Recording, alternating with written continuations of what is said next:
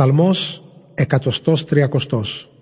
Κατά τους εβδομήκοντα εκατοστός εικοστός ένατος Από τα βάθη της απόγνωσης οδή των αναβαθμών. Από τα βάθη της ψυχής μου Κύριε σου φωνάζω.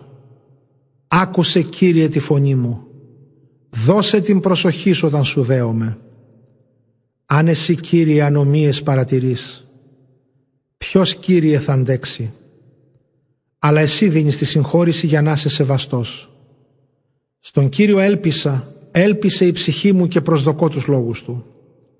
Ψυχή μου πρόσβαινε τον Κύριο πιότερο από ότι φύλακες προσμένουν την αυγή.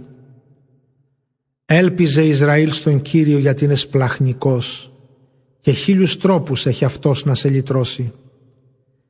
Εκείνος θα λυτρώσει τον Ισραήλ από όλες του τις ανομίες